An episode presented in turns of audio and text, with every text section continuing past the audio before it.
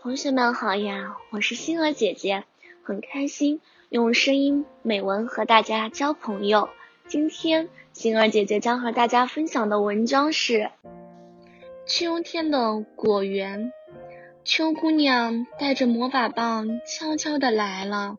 秋姑娘来到了果园，看见了红红的苹果，像一个个娃娃的脸，有的脸红彤彤的。好像害羞了，躲进了叶丛，偷偷的向外瞧，还看见了橘子，那顶着橘子的枝头像一把燃烧的火把，真美丽呀！还有柿子、葡萄、香蕉，你争我挤的让农民伯伯去摘它们呢。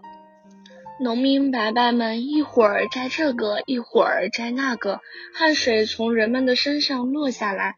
秋姑娘看着人们那么累，就吸了一口气，吐出。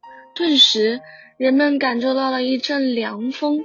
我爱这个美丽的丰收的季节。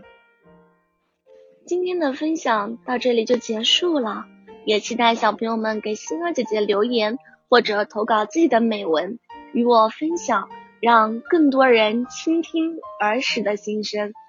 我们下次再见。